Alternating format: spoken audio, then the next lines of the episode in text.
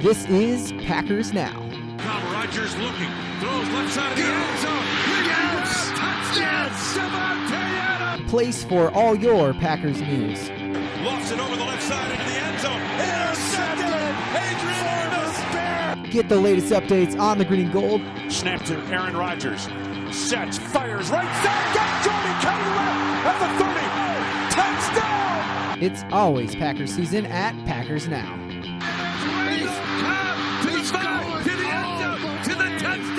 Right here, right now. And the Packers are going to the NFC Championship game! I'm your host, Ben Kirkowski, and we typically release just two podcasts a week during the season, but this week is an exception due to the major developments that happened on Monday Night Football. Aaron Rodgers tore his Achilles, is out for the season. This can happen to anybody at any time, and this is why it's so, so important to build a great offensive line in front of your star quarterback if you want them to not only be successful, but also be healthy for a full season. Any hit, any knockdown, any play can end any player's season. But when it comes to the most important player on the field being the quarterback position, you want to protect them more than anything. And so that's why the Packers for years had such a good pass blocking offensive line because they knew how important it was to protect Aaron Rodgers. And that was not the case over in New York. They invested on every other area except the offensive line. I was very excited to see Aaron Rodgers play for the first time on a team with a top 10 defense since the Packers won the Super Bowl. Yes, the Packers, in all of Aaron Rodgers' career, had one season where they had a top 10 defense. I believe they were ranked number nine in DVOA over the course of that season, and they won the Super Bowl. Last year, the Jets had the number two ranked defense according to DVOA. They just needed a quarterback, and I was excited to see Rodgers play on this team. And I wanted to see, even at Rodgers' age, if he was the reason the Packers struggled to get over the top, or if it was our defense letting him down again and again. But we won't be able to see that now, and that means the Packers will only be receiving the Jets' second round pick in the 2024 NFL draft because Brian Gutekunst agreed to the trade that Aaron Rodgers had to play at least 65% of offensive snaps in order for the Packers to get the Jets' first round pick. And this is the biggest thing I want to talk about today and it's just more evidence of a failure of a negotiation by Brian Gutekunst. While the Packers didn't have much leverage, I understand that. The Jets had absolutely none. The Jets built up a roster that was Super Bowl ready, but only missing a quarterback. The Jets had no way to get a quality quarterback that was capable of winning them a Super Bowl, Super Bowl, except Aaron Rodgers. Okay, they might have had a chance to sign a guy like Derek Carr, but they passed on that opportunity because they were so certain they could get Aaron Rodgers in a trade. The Jets had already signed Aaron Rodgers' friends, players. They had already hired his buddy and Nathaniel Hackett. They were committed to Aaron Rodgers and nothing else. They had to get Aaron Rodgers. Their owner wanted Aaron Rodgers. Everything was Aaron Rodgers. And the Packers left that trade of Aaron Rodgers without securing at least a 2024 first round pick. Brian Gutekunst should have been able to at least simply get the Jets to give up their first round pick in 2024, even if that meant they couldn't swap places in the first round. Who cares? This is negligent by Brian Gutekunst. You are trading a 40 year old quarterback to a team who, with a notoriously bad offensive line, why are we allowing the Jets' poor roster construction decide if we get a first round pick back? That's just absolutely idiotic. I don't understand why the Packers didn't play chicken longer. This trade happened on the Monday before the NFL draft. Do you really think Woody Johnson would be happy if the draft if the draft was happening in a few hours and his general manager was still not pulling the trigger on the Aaron Rodgers trade? He would be ticked, freaking out. Nobody expected the Packers to be good this year anyways. There was no pressure on the Packers front office. They don't even have an owner in their back pocket. It's just them. You should have gotten to an hour before the NFL draft and then made Joe Douglas, the GM for the Jets, crumble. This trade should have been this year's second round pick and next year's first round pick. And that's it for Aaron Rodgers. Brian Gutekunst refused to play hardball, and the NFL draft was the day he should have waited for. And now the Packers are without the Jets' first round pick. The Jets won on Monday night, sure, but they have one of the most difficult schedules in the NFL, and they are going to struggle to beat every single team they play now. That could be a top 10 pick at the end of the year, maybe even a top five pick with Zach Wilson playing quarterback. That's a huge mistake. That's simply negligent. And the Packers' future roster building is significantly hampered by Gutekunst's decisions once again. There are absolutely some top tier talent the Packers have never been able to get their hands on because we have always been a successful franchise. The Packers had a chance to get their hands on these guys, whether it was Caleb Williams, Drake Maye, quarterback, our star receiver Marvin Harrison, a guy who just ran faster last weekend than Tyreek Hill ever has, but he's taller and a much better route runner. Elite players we're talking about in next year's draft at the top, and the Packers had a chance to secure one of those players, but not anymore. There's so much talent in next year's draft, especially at quarterback, and the Packers should have kept their options open, and now it will be difficult to do that without the extra first round pick. And you can't say that, well, at least Gutekunst got the Jordan Love pick right. Did did he? Did he get the Jordan Love pick? Jordan Love, after three years on the bench, had a below average day, according to PFF, as a passer on Sunday against arguably the worst defense in the NFL.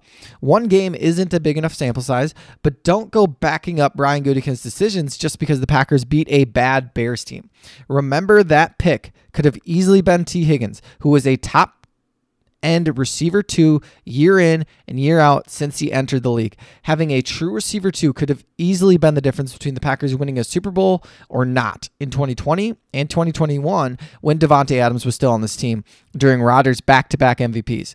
Would you trade two Super Bowls for not having Jordan Love right now? The answer is a resounding yes. But the failures don't stop there with Brian Gutekunst because there's more we can look at even lately that gets my blood pumping. The Nick Bosa extension. Nick Bosa had a massive contract given out to him, paying him 34 million a year as an edge rusher. That's quarterback money. The market is going through the roof right now. And now the Packers are due to resign their star pass rusher. Rashan Gary is due for an extension. You saw Gary at camp. You knew what he was capable of. And the Packers refused to get a contract extension done with Gary before this deal came out. Because prior to this deal coming out, the highest average contract out there was TJ Watt at 28 million, 6 million less, and Myles Garrett makes 25 million, which puts Rashan Gary probably closer to underneath that because those are some insanely insanely elite players who haven't had injury concerns. So that probably puts Rashan Gary more in that 22 to 24 million a year between Bradley Chubb and Maxx Crosby. That would be a lot of money but it would have been a great move by the Packers to sneak that contract in before there was a new bar set for the edge rusher contracts. Now Rashan Gary has the leverage to begin to ask for up to 28, maybe even 30 million a year. The failure to act and get this deal done was a mistake. Anytime in the financial side of things, when it comes to contract extensions, it's always best to get those deals deals done earlier rather than later. We saw this with Dak Prescott. We saw this with Davante Adams ourselves. The Packers gave Davante Adams a new contract early on, and he was like the 15th highest paid receiver, even though he was one of the best receivers in the NFL for years on that contract. That's a big reason why the Packers were so good and successful during that time was because they didn't have to pay Davante Adams this insane amount of money. With guys you love, guys you know are great players, get those deals done earlier on because the only direction is up for these salaries. And in a league with a salary cap, you need to get these deals done early. Another big mistake by Brian Brian Gutekunst. And then it's year two, and rookie breakout players we are seeing show the world just how good the players they are players that Brian Gutekunst had every option to draft, decided not to, even though they were great options for the Packers. We talked about this before, but in last year's draft, the Packers opted to draft Devonte Wyatt, a 24 year old rookie who had one good season of college football, playing in the best defense maybe ever.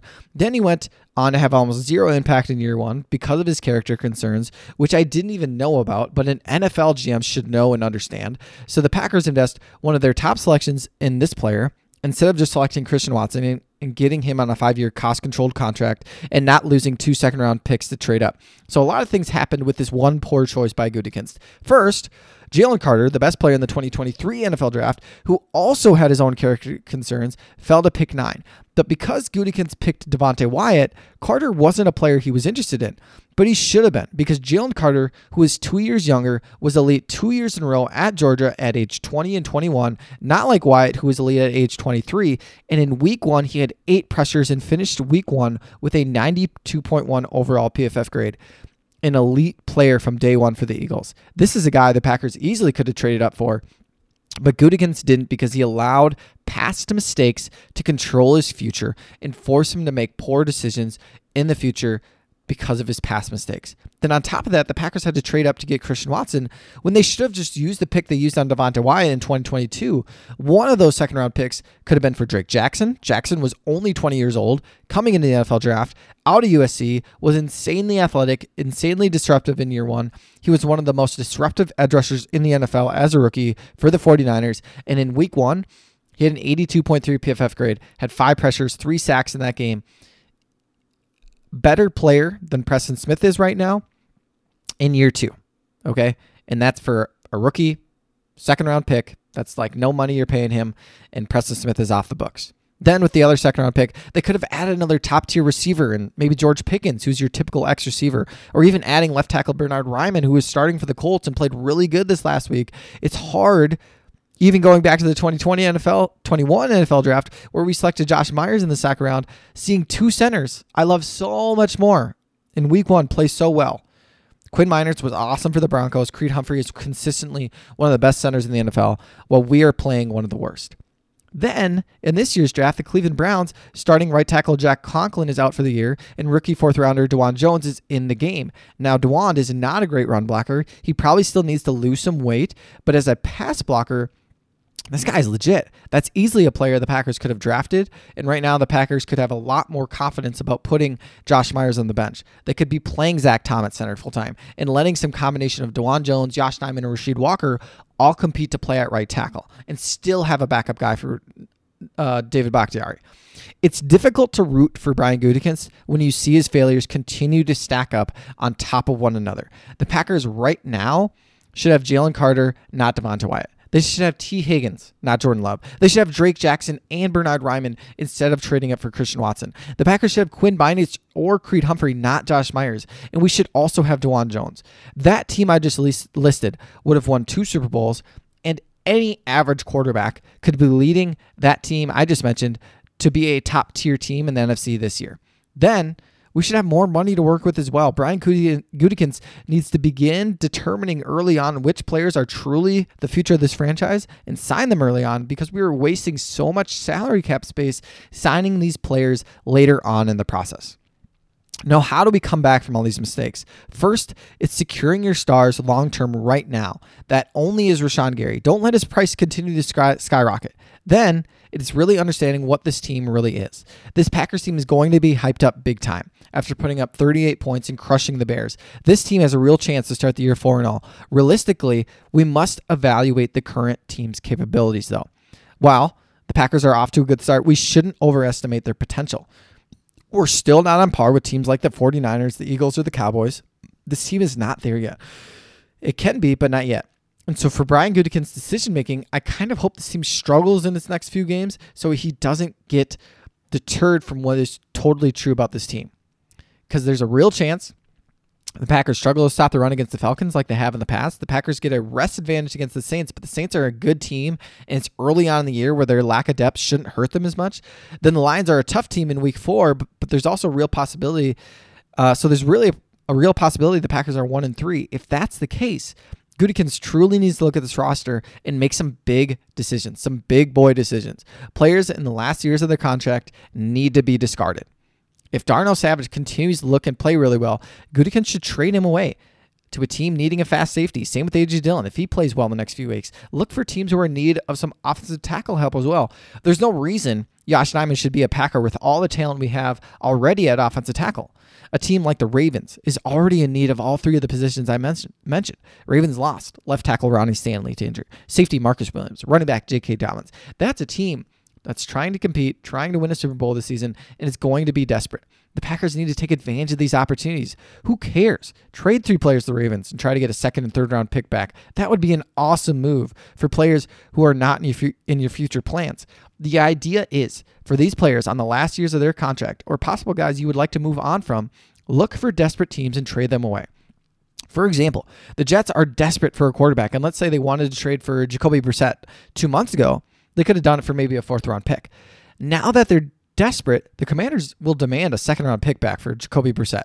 Supply and demand control the market. And right now, in season, when everything is on the line, if you can supply a need, that player has the potential to get you way more back in return than you ever thought they would. And there are playoff level teams who have lost some serious players, like the Ravens I already mentioned. The Seahawks have lost both off- offense tackles. So there are teams in need of veteran plug and play guys. So AJ Dillon, Aaron Jones, even David Bakhtiari, Josh Myers, JRJ, Josh Nijman, Preston Smith, Justin Hollins, De'Vondre Campbell, Rasul Douglas, Darnell Savage. All of these players should be on the table. Yes, some of them you don't want to get rid of, but if the demand is there and you need to, if the demand is there, you need to be open to offers because you might get an offer you simply just can't refuse. This is the way for Brian Gutekunst to come back from these mistakes, especially if the Packers go into their bye one and three because then losing to a team like the Raiders would be critically important to the draft order next spring. So that's all, all we have today, folks. If you haven't already, make sure to subscribe, give me a review so I can hear what you guys think about the podcast, and tell your friends about Packers Now so that they can get all the latest updates on the green and gold because it's always Packers season at Packers Now. Thanks, guys.